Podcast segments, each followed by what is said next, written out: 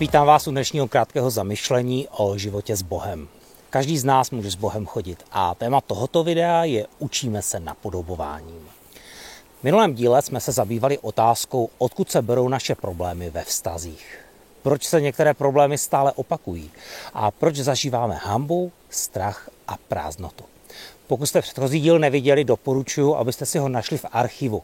Jmenuje se Odkud se berou problémy a najdete ho na YouTube, Spotify a Facebooku Církev pro region. Krátké shrnutí toho, co v minulém díle zaznělo. Jsme stvořeni podle obrazu Boha, který žije ve věčném vztahu Trojce. Proto naše srdce bude vždy potřebovat a volat po přijetí, hodnotě a touze někam patřit. Jsme jedinečně stvořeni, ale jsme porušení. Jsme odděleni od zdroje, ale stále potřebujeme naplnění našich potřeb. V tomhle díle přečtu celý příběh z první knihy Mojžíšovi, třetí kapitoly na jednou. Tento jednoduchý příběh v Biblii ukazuje hlavní zdroj lidských problémů.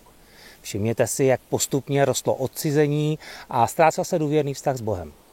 Jak boží nepřítel spochybňoval Boha, jeho slovo a jeho charakter. Jak ho napadal, očerňoval a zaseval podezření. Ten příběh ukazuje, kde se vzal v našem životě strach, pocit nedostatečnosti a zranitelnost a také obvinování druhých z vlastní chyby. Celý příběh přečtu v české parafrázi Bible, která se jmenuje Slovo na cestu. První Mojžíšová, třetí kapitola, první až třináctý verš. Ze všech zvířat, která Bůh na počátku stvořil, byl nejvychytralejším tvorem had. A právě prostřednicím tohoto tvora jednoho dne k ženě promluvil boží protivník, Satan. Nevím sice, co je na tom pravdy, ale doneslo se mi, že Bůh vám dvěma zakázal jíst ovoce ze všech stromů, rostoucích tady v zahradě. Žena odpověděla, ale kde pak, to se mílíš. Smíme jíst plody ze všech stromů, které tady jsou. Jen o jednom stromu, který stojí právě uprostřed zahrady, nám Bůh řekl, nejeste jeho ovoce, ba ani se k němu nepřibližujte, abyste nepropadli smrti. Hatý však začal ujišťovat. Nevěřte tomu, Nemůžete zemřít, když ochutnáte nějaké ovoce. Já vím, co zatím se skrývá. Bůh má strach, že ve chvíli, kdy sníte ovoce z toho stromu, stanete se bytostmi, jako je On sám. Budete pak stejně moudří a poznáte zlé i dobré.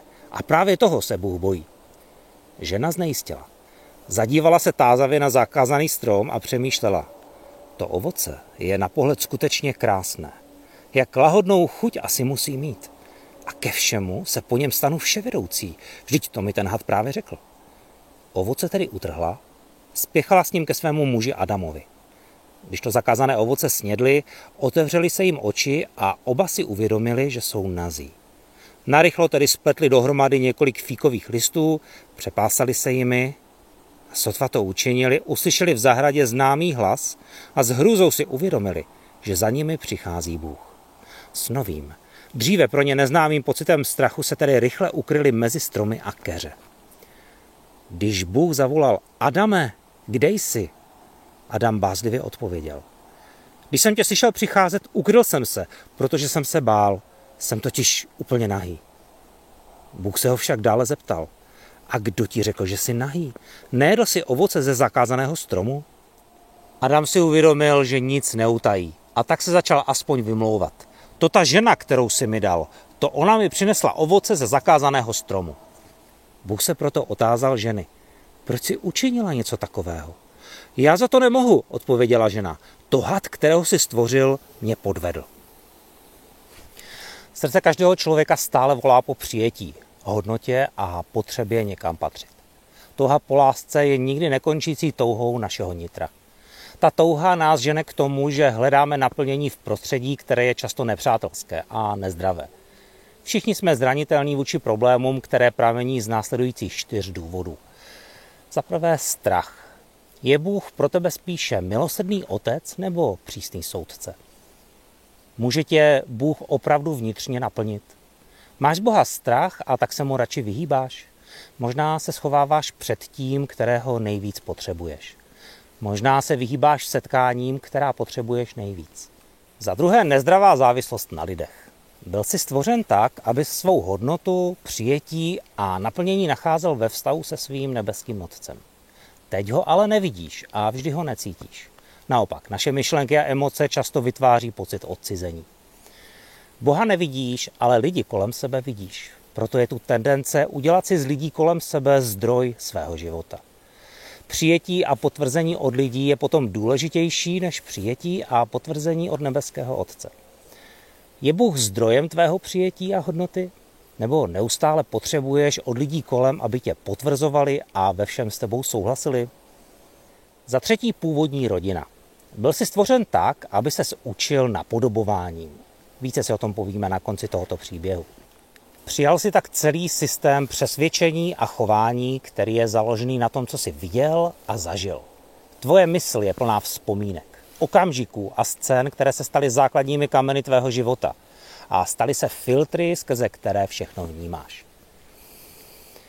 Za čtvrté je to pocit hamby a studu. Prožíváš vnitru pocit hamby a studu? Máš často pocit, že nejsi hoden? Bůh dal svého syna, aby nám ukázal, jak jsme pro něho drazí. Připomínej si Ježíšův kříž, abys věděl, jak velkou hodnotu pro Boha máš. Jakým způsobem jsou naplněny naše vnitřní potřeby? Bůh má pro každého z nás dostatek přijetí, hodnoty a sounáležitosti. Jsme stvořeni tak, že naše potřeby jsou naplňovány u něj a my je pak odrážíme. Zrcadlí se na nás. Takto jako lidé fungujeme a takto jsme stvořeni. V Novém zákoně tento princip je rozšířen. My všichni s odkrytou tváří, jako v zrcadle, odrážíme pánovu slávu. A tehdy jsme pánovým duchem proměňováni k jeho obrazu od slávy k slávě. Druhý list korinským, třetí kapitola, 18. verš. Jak se naučíme rodný jazyk? Napodobováním. Svůj rodný jazyk jsme se naučili v dětství ze svého okolí. Nechodili jsme na nějakou formální školu nebo vyučování, ale nasávali jsme ze svého prostředí všechno kolem. Napodobovali jsme zvuky, slova a věty. Nepamatujeme si, kdy jsme řekli své první máma a táta. Prostě, prostě jsme jenom zkoušeli a opakovali to, co bylo kolem nás.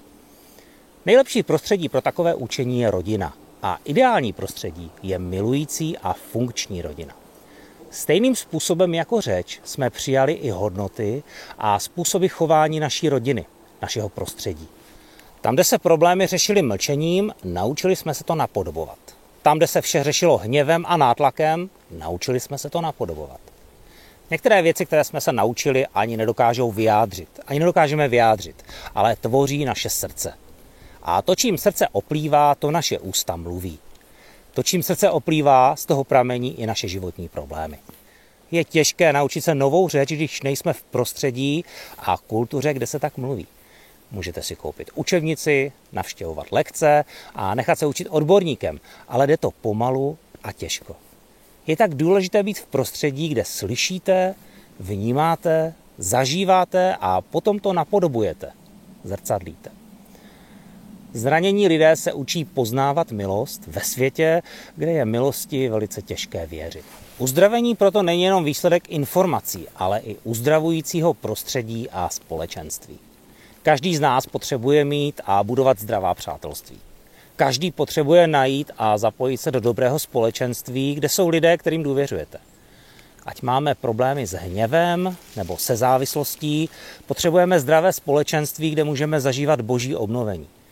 Ať máme problémy s hněvem nebo se závislostí, potřebujeme zdravé společenství, kde můžeme zažívat boží obnovení našeho nitra. Objevíme naše staré vzorce chování a druzí lidé nám vhodně mohou pomoci napravit je a nahradit správnými vzorci. Tak dneska je to všechno. Doufám, že vás vyučování inspirovalo k větší důvěře k Bohu a zdravým vztahům s lidmi. Pokud vás to video povzbudilo, tak ho prosím sdílejte. Začněte nás odebírat, komentujte, dejte like a se tím dostane k co nejvíce lidem. Všechny díly najdete na YouTube kanále, Facebooku a Spotify Církev pro region. Mějte se dobře.